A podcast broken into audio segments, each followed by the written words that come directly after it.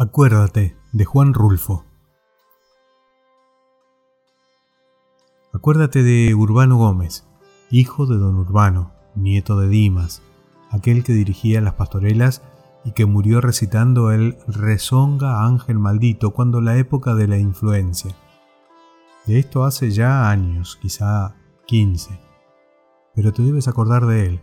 Acuérdate que le decíamos el abuelo por aquello de que su otro hijo, Fidencio Gómez, tenía dos hijas muy juguetonas, una prieta y chaparrita, que por mal nombre le decían arremangada, y la otra que era rete alta y tenía los ojos arcos, y que hasta se decía que ni era suya, y que por más señas estaba enferma de hipo. Acuérdate del relajo que armaba cuando estábamos en misa y que a la mera hora de la elevación soltaba su ataque de hipo, que parecía como si se estuviera riendo y llorando a la vez, hasta que la sacaban afuera y le daban tantita agua con azúcar y entonces se calmaba. Esa acabó casándose con Lucio Chico, dueño de la mezcladera que antes fue de Librado, río arriba, por donde está el molino de linaza de los Teódulos. Acuérdate que a su madre le decían la berenjena porque siempre andaba metida en líos y de cada lío salía con un muchacho. Se dice que tuvo su dinero pero se lo acabó en los entierros, pues todos los hijos se le morían de recién nacidos y siempre les mandaba cantar alabanzas, llevándolos al panteón entre músicas y coros de monaguillos que cantaban hosanas y glorias y la canción esa de Ahí te mando Señor otro angelito. De eso se quedó pobre, porque le resultaba caro cada funeral, por eso de las candelas que les daba a los invitados del velorio. Solo le vivieron dos, el Urbano y la Natalia, que ya nacieron pobres y a los que ella no vio crecer porque se murió en el último parto que tuvo, ya de grande, pegada a los 50 años.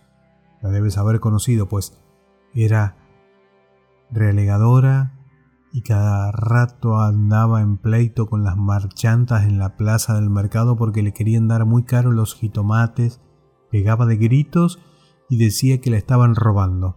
Después, ya de pobre, se le veía rondando entre la basura, juntando rabos de cebolla, ejotes ya zancochados y alguno que otro cañuto de caña para que se les endulzara la boca a sus hijos.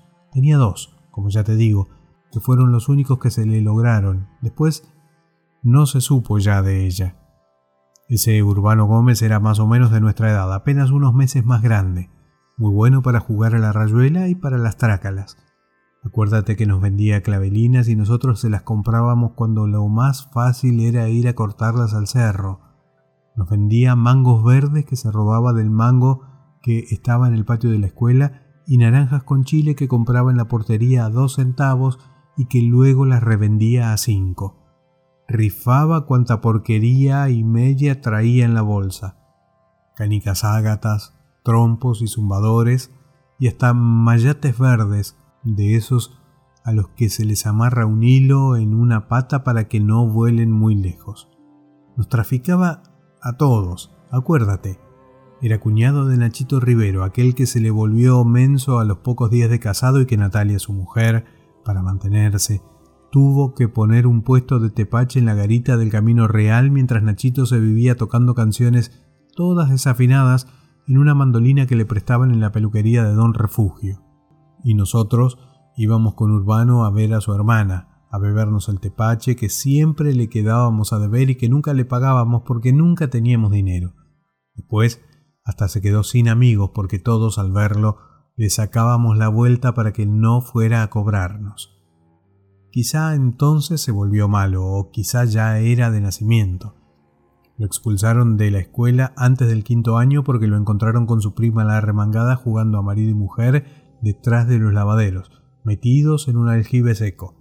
Lo sacaron de las orejas por la puerta grande entre la rizón de todos, pasándolo por en medio de una fila de muchachos y muchachas para avergonzarlo. Y él pasó por allí, con la cara levantada, amenazándonos a todos con la mano y como diciendo ya me las pagarán caro.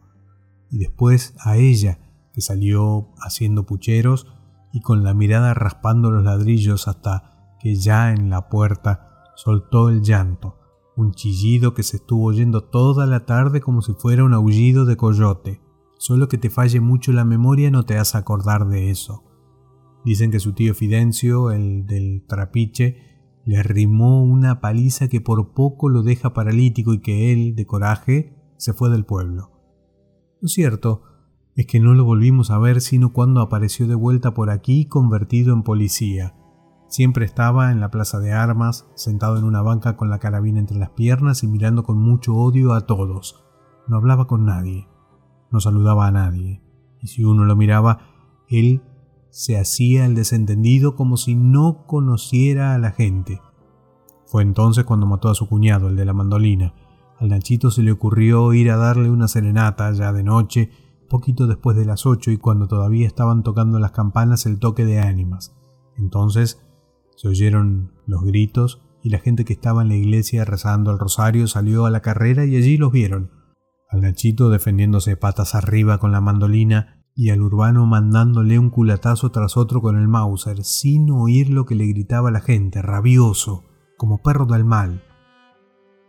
Hasta que un fulano, que no era ni de por aquí, se desprendió de la muchedumbre y fue y le quitó la carabina y le dio con ella en la espalda, doblándolo sobre la banca del jardín donde se estuvo tendido.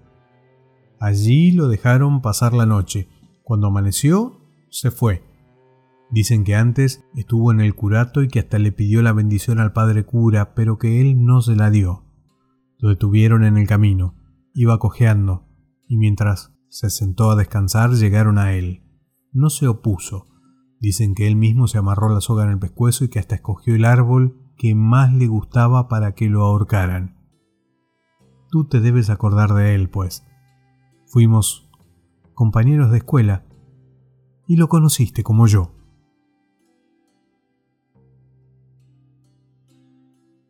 publicado en el libro El llano en llamas de 1953, escrito por Juan Rulfo, Acuérdate.